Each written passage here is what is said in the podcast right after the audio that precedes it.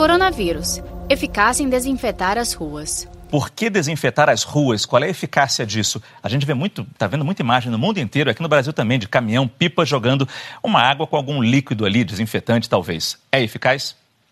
É importante porque já se tem percebido que o vírus ele sobrevive algum tempo em, em superfícies mais porosas. A gente não tem muito quantos dias isso acontece, mas pode acontecer sim do vírus ficar ali naquela superfície. Então, tem sido feitas essas desinfecções e é importante também a pessoa, quando sai de casa, quando não tem outro jeito e sai de casa, chegar em casa, não entrar com o sapato da rua, levar o sapato para uma área reservada e fazer uma desinfecção com água sanitária, por exemplo. Eu acho que foi aqui em São Paulo que eu vi a desinfecção das ruas, dando uma atenção especial ao redor dos hospitais, no ponto de ônibus, por exemplo. Eu achei isso bem, bem, bem simbólico, Onde bem marcante.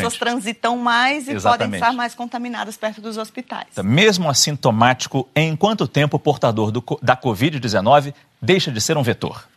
De forma geral, em torno de 14 dias. Após 14 dias, os primeiros sintomas, ele para de transmitir. Mas uma coisa que é importante, ele para de transmitir, mas ele vai transmitir pelo ambiente, ele pode contaminar outras pessoas. Ele não é mais a fonte do vírus, ele não elimina por secreção respiratória, se bem que alguns casos podem até mais tempo, mas o ambiente continua contaminado. Se eu tive coronavírus e se eu não continuar lavando as mãos, tendo esse cuidado, eu posso transmitir do ambiente de outra pessoa o vírus também. Isso é importante. Como é que ela sabe quando deixa de transmitir? Só fazendo teste? Tem alguma maneira de saber Teoricamente, isso? quando você faz o mesmo swab, né, que é o PCR, depois teste de 14 preciso. seria interessante fazer depois de 14 dias para ver se você está excretando o vírus. Só que a gente não está conseguindo fazer nem o teste para pessoas graves. Então você imagina testar quem teoricamente está curado.